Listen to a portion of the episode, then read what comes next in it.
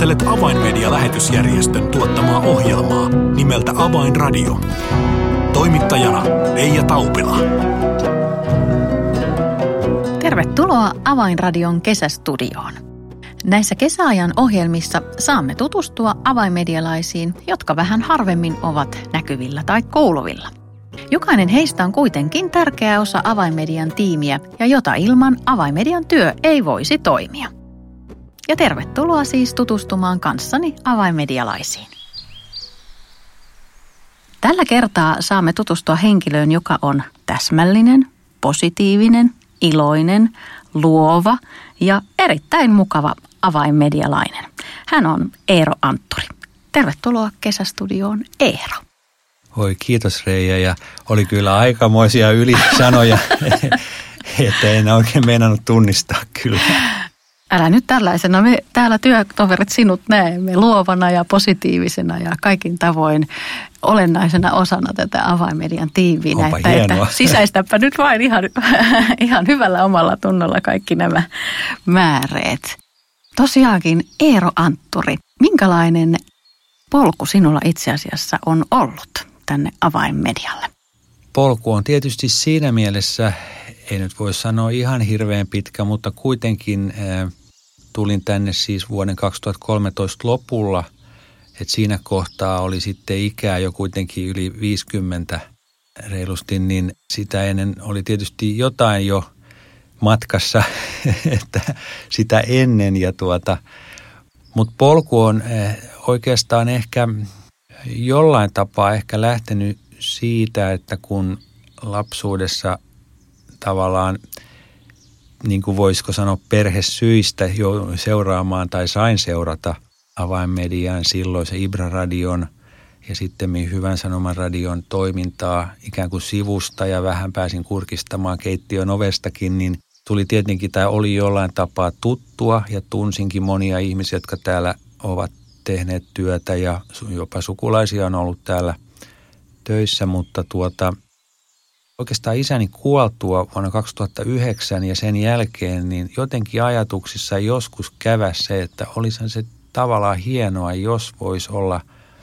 mukana semmoisessa, mitä hänkin on ollut ihan laittamassa niin kuin alulle ja perustamassa, kunnes sitten tosiaan näin lehdestä ilmoituksen, että avainmedialla haettiin tiedotustehtäviin, viestintätehtäviin henkilöä ja – ja tota, siinä elämäntilanteessa sitten mä koin, että mulla olisi siihen resursseja ja mahdollisuus. Ja siitä se lähti sitten. Mm. Eli mikä paikka täällä oli auki ja mihinkä sitten tehtävään täällä päädyit? Mikä on työtehtäväsi? No ne oli nämä viestinnän tehtävät ja, ja tota, tosiaan täällä oli ää, Esko Halme, oli lähtemässä eläkkeelle, jäämässä eläkkeelle siinä kohtaa ja sitten haettiin haettiin joukkoa vahvistusta ja tuota, sitten siinähän kävi sillä tavalla, että minun kanssa samaan aikaan tänne sitten palkattiin myöskin Satu Rönkkö, kollegani, että me aloitettiin molemmat samaan aikaan ja tuota, tämmöinen tiimi syntyi sitten tähän tiedotus, tiedotustehtäviin. No minkälainen koulutus tai opinpolku sinulla on ollut tälle alalle? No täytyy sanoa, että mulla niin teoriakoulutusta on lähinnä juuri tästä viestinnän ja graafisen suunnittelun puolelta, mutta ää, pääosin voi sanoa, että olen niin kuin työn kautta hankkinut sen tie, tietotaidon tai käytännön taidot, mitä mulla nyt on. Ja olen toiminut siis ää, nuorena tuommoisena lehtityössä harjoittelijana ensin ja, ja sitten toimittajana ja apulaisena siellä ja sitten myöskin kustannustoimittajana ja, ja tuota, sieltä sitten opiskelujen ohessa sitten tie lähti tähän niin kuin graafisen suunnittelun puolelle. Olin sitten toisen työnantajan palveluksessa, kunnes sitten vuonna 1995 perustin oman yrityksen. Ja, ja se on se yritys ollut nyt sitten yli 25 vuotta jo toiminnassa ja sen oman yrityksen puitteissa sitten niin tavallaan, koska kuitenkin mä itse näen sen ennen kaikkea palveluammattina vaikka jotkut ajattelee, että graafinen suunnittelu tai tämmöinen ja viestinnän suunnittelukin on jotenkin, jotenkin semmoista niin kuin luovaa työtä, mutta ei se sen kummempaa kuin muutkaan työt. Ennen kaikkea se on palveluammatti. Mä, mm. mä niin kuin näen sen sellaisena. Ja tota, mulla oli mahdollisuus sitten saada asiakkaiksi erilaisia yrityksiä ää, ja eri toimialoilta, niin kuin suomalaisen – teollisuuden, maatalouden, matkailun, mitähän kaikkea, myöskin lääketeollisuuden tai lääketieteen ja puolelta. Ja tällä, tällä tavalla sitten semmoinen työkokemus, mikä nyt sitten on, on niin plakkarissa, niin näin se on syntynyt. Hmm, mielenkiintoista. Alussa jo hiukan mainitsitkin siitä, että isäsi Kai Anttori on ollut perustamassa tätä yhdistystä silloin vuosikymmeniä sitten, niin miltä tällaisen mediatyön tekeminen näytti kotoa käsin nuoren pojan silmin?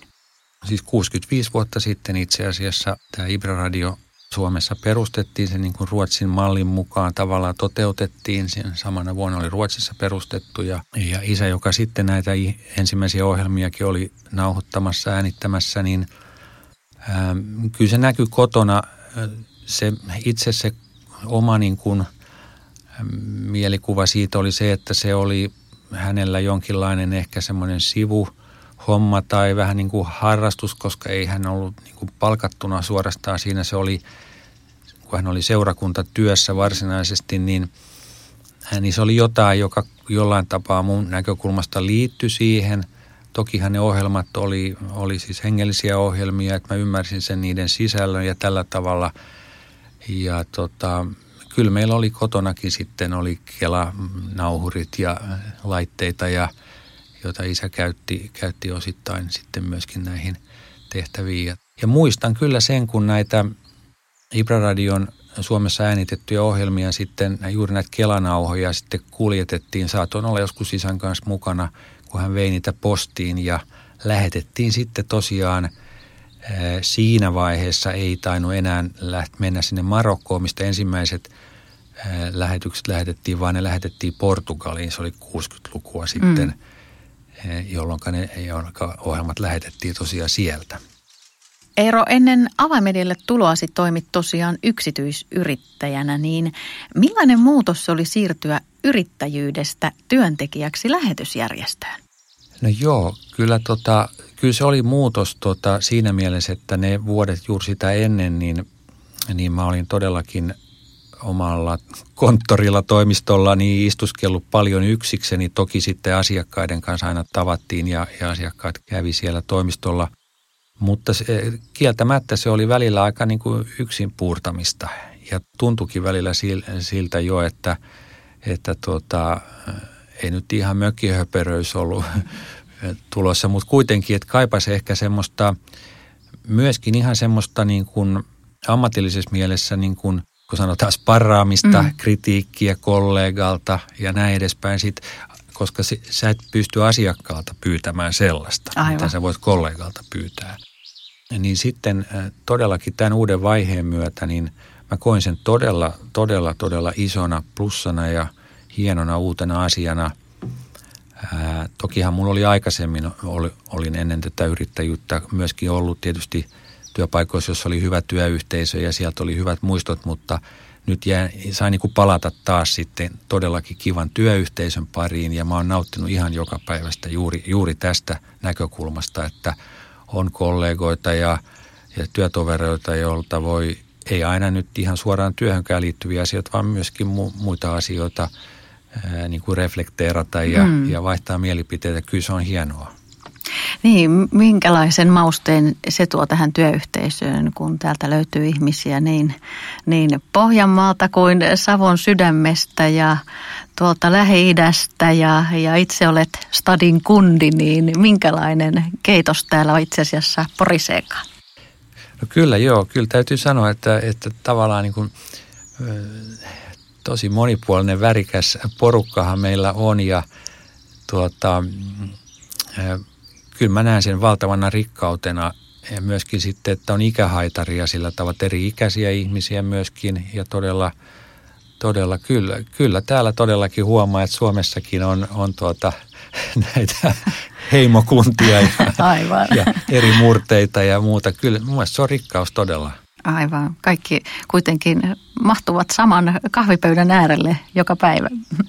No kyllä, ja tietysti täällä avainmedialla sitten se suuri yhdistävä tekijä on, on, on tämä yhteinen usko, joka meillä on ja joka me täällä jaetaan. Ja sehän on aivan valtava, valtava asia, joka ei välttämättä, sit, sitä ei voi niin ottaa itsestäänselvyytenä. Se on, se on todella hienoa. People are looking for hope. Poikkeuksellisen kevään aikana kiinnostus evankeliumia kohtaan on kasvanut ennennäkemättömällä tavalla. This hope could only come through Jesus Christ. Sadat tuhannet ovat kuulleet tämän toivon evankeliumin ja ihmisiä on tullut uskoon enemmän kuin koskaan. This time it has shown us how important media is. Tue avaimedian työtä ja lahjoita 20 euroa lähettämällä tekstiviesti avain 20 numeroon 16499. Kiitos lahjoituksestasi.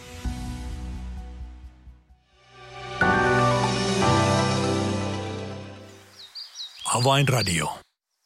Kuten sanoit, niin usko on asia, joka yhdistää meitä avainmedialaisia. Miten Eero, sinä olet tullut uskoon? Jos ajattelee, että kasvaa tämmöisessä kristitysperheessä, jossa vielä isä on sitten seurakuntatyössä ja, ja seurakunnan niin kuin johtotehtävissäkin, niin ää, tietysti lapsena jo sitten nämä asiat tuli tutuksi isä ja äidin toimesta, mutta sitten myöskin ihan isovanhempien. Mä oonkin joskus sanonut, että mä oon saanut 1800-luvun kasvatuksen.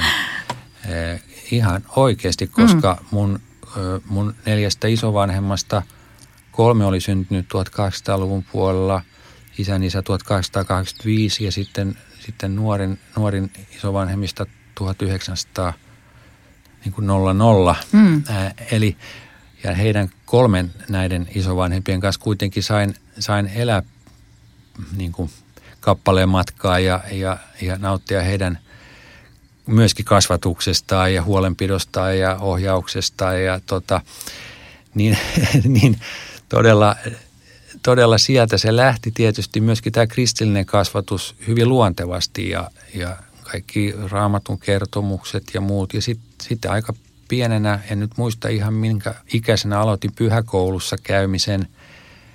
Se oli meidän perheessä ihan, ihan itsestäänselvyys, että lapset kävi pyhäkoulua – sunnuntaisin ja mulla on sieltä erittäin lämmin muisto. Äh, mun pyhäkouluopettaja Lempi Salonen oli, oli nimensä mukaisesti mm. todella lempeä ihminen ja, ja hyvä niin kuin esikuva sellaisesta, sellaisesta jotenkin semmoisesta lapsia kannustavasta ja rakastavasta henkilöstä. Että nämä, oli, nämä oli ihan niitä ensi, ensiaskeleita, jos ajatellaan kristillisen uskon niin kuin muodostumista tai uskon syttymistä omassa sydämessä, mutta pieni lapsi ottaa kaiken tietysti itsestäänselvyytenä ja eikä kyseenalaista hirveästi. Mutta sitten iän myötähän usein tapahtuu ja varmaan minulla ihan yhtä lailla tapahtui juuri sit se, että sitten tuli vaihe, jolloin alkoi miettiä – kaiken, koska tietysti sitä tulee ympäröivästä yhteiskunnasta, koulusta, joka puolelta muutakin informaatiota sitten, joka ikään kuin sekoittuu sen kanssa, mitä kotoa ja, ja sieltä seurakunnasta on tullut. Ja sitä joutuu sitten niin kuin niitä asettelemaan, sopiiko nämä toisiinsa, onko tässä ristiriitoja, miten kaikki, onko se just näin niin kuin on kotona opetettu tai pyhäkoulussa opetettu –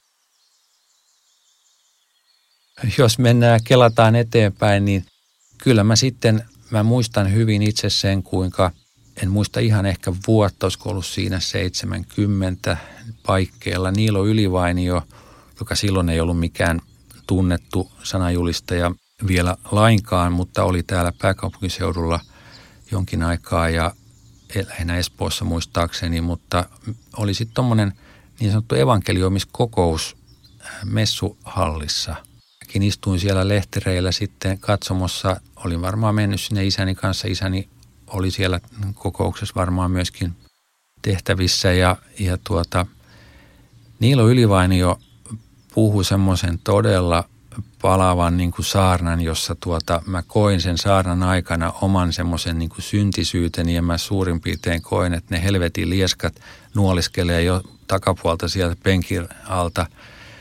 Ja se oli aika vahva kokemus, että siinä oli varmaan jotain pelottavaakin mm-hmm. siinä. Mutta kuitenkin siinä, siinä oli ytimessä se, että mä koin, että mulla on niin kuin syntiä tunnolla. Eli siinä tuli tällainen kokemus, että mä olin tehnyt jotain väärin tai, tai että, että mä en niin kuin, tällaisenaan mä en voi niin kuin jatkaa, jos mä mielin niin kuin – päästä taivaan kotiin. Että, ja mä muistan, mä menin sitten, sitten siinä, kun pyydettiin, että, että jos joku haluaa tulla ja antaa elämänsä Jeesukselle ja saada niin kuin oman tunnon vapauden ja, ja rauhan niin kuin sydämeen. Että täällä se on mahdollista, että voidaan rukoilla sitä asiaa. Ja mä menin ja Veikko Manninen tuli rukoilemaan sitten mun puolesta. Veikonhan mä tunsin jo muutenkin ja ja tota, se, se oli sellainen, sellainen pikkupojan kokemus, joka jäi niin kuin mieleen vahvasti, vahvasti. Minkä ikäinen, muistatko suurin piirtein, eli, minkä oli? Eli mä oon varmaan ollut sitten ehkä siinä 11 ikäinen siinä paikkeilla – tämmöinen, tämmöinen on yksi, yksi kokemus, joka liittyy vahvasti niin kuin siihen, mutta mut tietysti näitä on myöskin matkavarrella monia muita, joissa on tavallaan pitänyt niin kuin kurssia tarkistaa ja, mm. ja, ja halunnut niin kuin antaa, antaa oman elämänsä ää, Jeesukselle ja, ja hänen niin kuin johdatettavaksi. Että, ja se on mun mielestä se on jatkuva matka meillä tai minullakin, että – että ei sitä semmoista päivää saisi ollakaan oikeastaan, jolloin sitä suuntaa ei niin kuin tarkistaisi, että, että siinä mielessä niin kuin ne kokemukset, niin ne on ollut merkittäviä, mutta ei niiden varassa pelkästään tietenkään voi, voi matkaa jatkaa, vaan se on, se on joka päivä mm. katsottava. Mm. Joka päivä on uusi armo, niin kuin Raamattu sanoo. Kyllä juurikin niin. Mm ja sen saa vastaanottaa lahjana. Kyllä, kyllä. Mm. Mutta varmasti olet omassa elämässä kokenut sen, että Jumala on johdattanut ja hän on ollut uskollinen. Ennen kaikkea juuri, juuri tuo on, on mullakin sydämessä ihan semmoinen oikeastaan päällimmäinen ajatus Jumalan uskollisuus ja, ja armo. Se on sellainen, johon me voidaan todellakin luottaa ja on sen kokenut omalla kohdalla.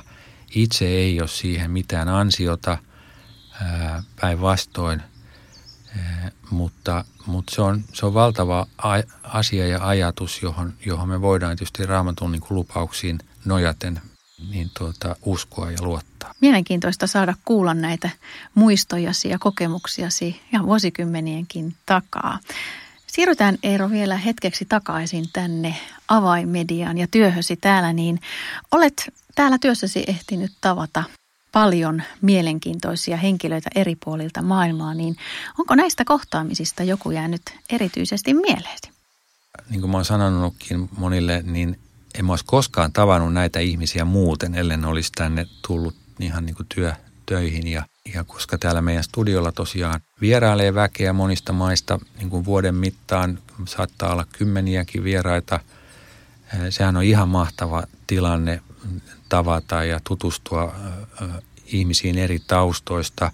Tietysti usein ei ole aikaa keskustella niin kovin paljon henkilökohtaisesti sillä tavalla tai kahden kesken, mutta aina siitä välittyy jotain ja ehkä päällimmäisenä kuitenkin se semmoinen, koska nämä ihmiset, jotka täällä käy, niin ikään jakaa tämän uskon ja sen ympärillä asiat pyörii, kun näitä ohjelmia tehdään, kerrotaan – evankeliumin sanomaa halutaan välittää muille ihmisille ja ää, se semmoinen välittömyys ja niin kuin miten mä sanoisin veljeys tai sisaruus ää, kyllä välittyy, että on aika helppo mennä halaamaan ihmistä kuitenkin, jota ei sinänsä tunne, mutta siinä on joku sellainen, joka yhdistää ja, tai näin mä oon itse sen niin kuin kokenut, että tota, kyllä meillä täällä tämä kahden metrin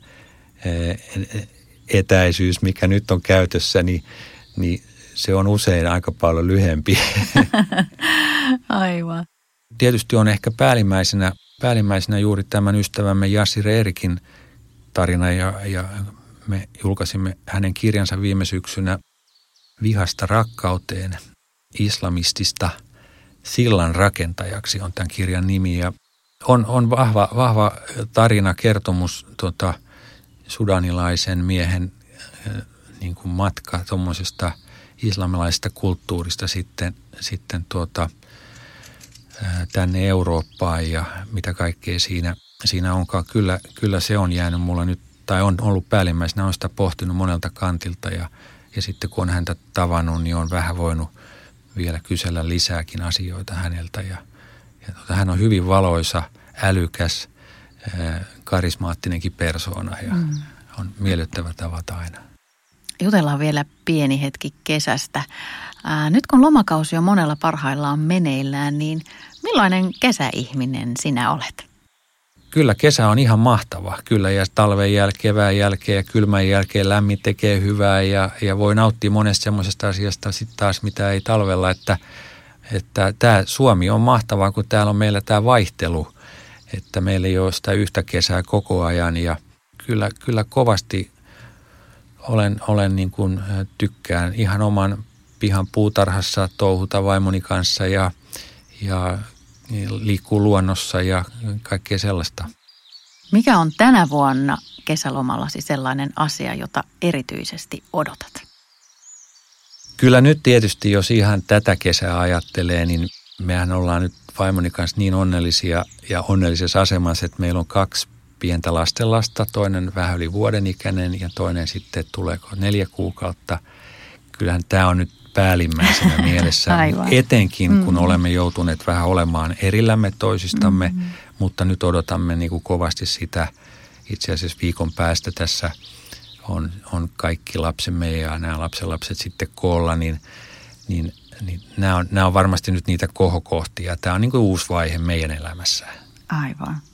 Entä sitten kun tulee se vapaa-aika vaimon kanssa kahdestaan, niin suuntaatteko sitten lenkkipolulle vai, vai mikä on semmoinen teidän yhteinen kesä? Joo, meillä on perheessä kaksi koiraa ja me tietysti senkin vuoksi jo kävellään paljon luonnossa ja kuljetaan tuolla niiden kanssa.